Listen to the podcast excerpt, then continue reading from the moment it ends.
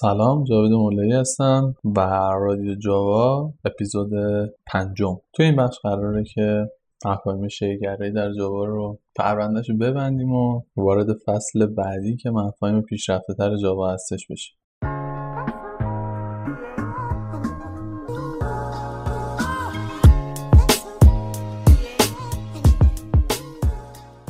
اوکی اولین موضوعی که می‌خوایم بریم سراغش initializer block و static initializer block هستش. توی جاوا initializer block یا بلوک راه اندازی یه بلوک کدیه که قبل از اجرای سازنده کلاس اجرا میشه.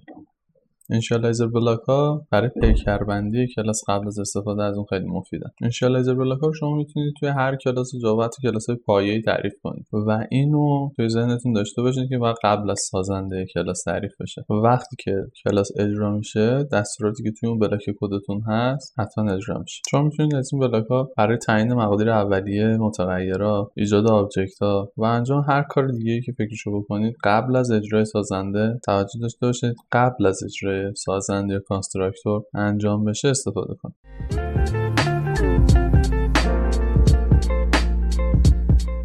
block بعدیمون static initializer block ه. یه بلوک استاتیک راه اندازی توی جاوا یه بلوک کدیه که مثل قبلی بازم قبل از اجرای constructor توی کلاس اجرا میشه. بلوک استاتیک برای کارهایی که باید تو هنگام بارگذاری کلاس انجام بشه مفیده. شما می‌خوای متغیرهای استاتیک تو مقدار دهی کنی باید اینجا بکنی. یا شیئی بخوای ایجاد بکنی. یا متدایی رو فراخونی بکنی که فقط توی کلاس قابل دسترسی اینو فقط در نظر داشته باشین که بلوک استاتیک با کلمه کلیدی استاتیک تعریف میشه.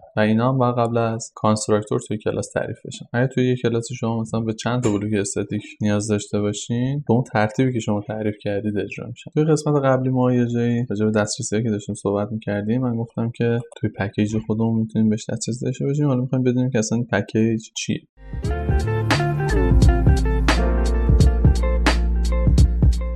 packaging یا بسته‌بندی یه مفهوم سازماندهی توی جاوا. که به شما این امکان میده که کلاساتون رو توی گروه های سازماندهی کنید که براتون یه معنایی داره. این package ها به شما کمک می‌کنه که با سازماندهی فایلاتون برای مابقی برنامه‌نویسان که دارن مثلا روی پروژهتون کار می‌کنن قابل درک تر بشه. اسم هر کدوم از بسته ها باید با هم دیگه فرق کنه. یه نام منحصر به فرد شما انتخاب کنید برای یه گروه یا کلاسات. و این نام باید حروف انگلیسی باشه یا اعداد توش داشته باشه و در نهایت underline خط تیره. و حتما با حروف بزرگ شروع بشه. و هر کلمه بعدیش با حروف کوچیک یکی از اون قوانین نامگذاری که قبلا راجع بهش صحبت کردیم. شما وقتی می‌خواین یه package ایجاد بکنید در کلمه کلیدی package استفاده می‌کنید. باید توی اولین خط کد توی کلاستون باشه. علاوه بر مزایایی که بهتون گفتم پکیج به شما کمک می‌کنه که توی نامگذاری کلاساتون دستتون باز مثلا یه سری کلاس هستش توی کتابخونه‌های جاوا بعد شما اومدین از همون اسم انتخاب کردین. پروژه خودتون نیست توی اون لیبا هستش. وقتی شما از یه پکیج دیگه استفاده می‌کنید زمان کامپایل کردن مشکل نمی‌خوره.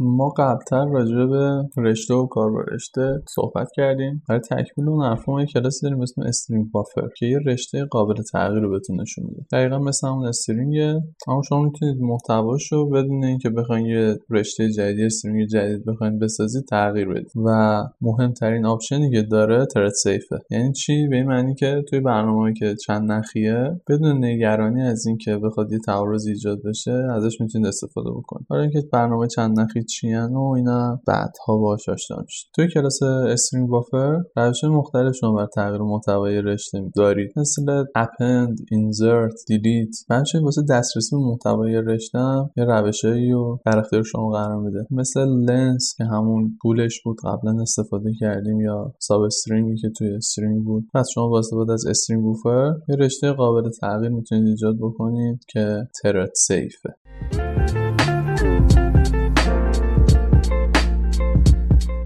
یه کلاس مشابه داریم به اسم string builder که دقیقا مثل کلاس string buffer ه اما thread safe نیست یعنی نمی‌تونید از اون توی برنامه چند نخی بدون نگرانی بخواین استفاده کنید دقیقا string builder هم مثل string buffer یه سری روشهایی داره برای تغییر محتوا مثل append یعنی همون اضافه کردن insert delete اینا. چون دیگه معنیش مشخصه توضیح نمیدم. دقیقا همونی که به زبان انگلیسی میشه اینجا همون عمل کرده.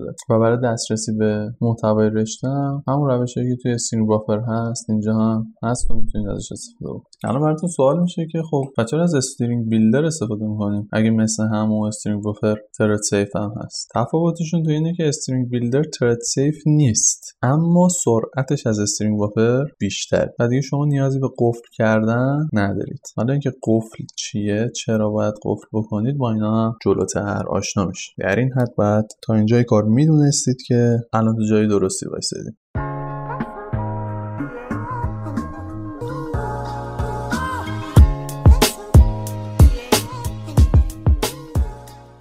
موضوع بعدی کلاس های wrapper ه. W wrapper نوشته میشه wrapper خونده میشه دیگه انگلیسی. wrapper رو توی جاوا کلاسایی که انواع دادای اولیه رو به شی تبدیل می‌کنن. الان کلاس های wrapper ی مثلا برای این دادای اولیه که دارم بهتون میگم وجود داره. integer هستش long float double boolean character byte short. اینکه چجوری ازش می‌تونید استفاده بکنید و توی ویدیو می‌تونید ببینید.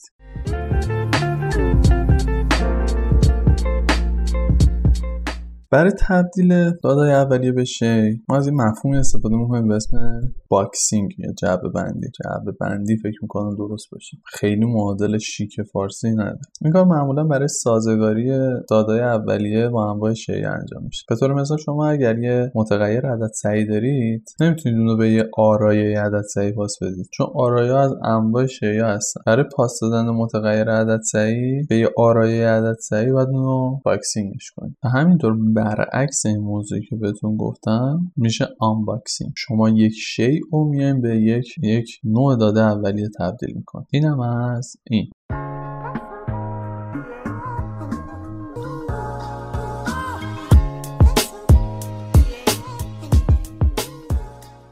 آخرین موضوعی که ما باید بهش اشاره بکنیم توی این بخش جمع کننده زباله یا garbage collector garbage collector یه فرایند خودکاری توی جاواه که حافظه آزاد شده توسط برنامه جاوا رو پاک می‌کنه. garbage collector مداوم توی بسته‌بندی داره اجرا میشه و هر زمانی که حافظه آزاد میشه اونو پاک می‌کنه. این کار به منظور این این کار به جلوگیری نشت حافظه و حفظ عملکرد بالای برنامه کمک. گاربش کالکتور یا دیگه اختصارا از این به بعد بخوام اسمش بیارم جی سی با ردیابی اشیا اشاره شده توسط سایر اشیا کار می‌کنه. یعنی چی؟ یعنی اگر یه شیعی توسط هیچ شی دیگه بهش اشاره نشده باشه اینو زباله در نظر می‌گیره و جیسی پاکش می‌کنه. کلا بچه جیسی یه فرایند خیلی پیچیده ایه ولی خیلی کارآمد. ولی اینم در نظر داشته باشید که جیسی همیشه نمی‌تونه تمام زباله رو پاک کنه. اگه یه شی همینطوری به صورت مداوم توسط یه سری شیای دیگه بهش اشاره بشه جیسی اونو زباله در نظر نمی‌گیره و همین منجر به نشت حافظه میشه. پس خیلی مهمه که شما برنامهتون به خوبی به درستی استفاده بکنید. اگه یه شی دیگه استفاده نمی‌کنید بعد حذفش می‌کنید این پاک شدن و اشاره شیء کجا داره اتفاق میفته توی منطقی توی حافظه به اسم حافظه هیپ هیپ مموری. اینجاست که تمام اشیا ذخیره میشه. این منطقه که بهتون گفتم پویا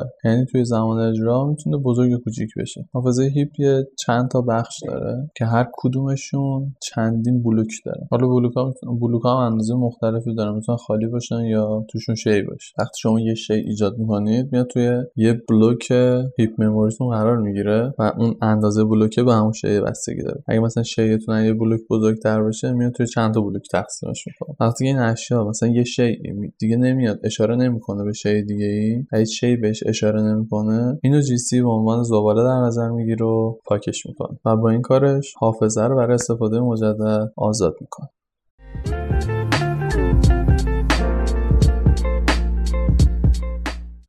خب دوستان به پایان آمد این دفتر حکایت همچنان باقی است. جاوید مولایی بودم هستم. تا اپیزود بعدی بدرود.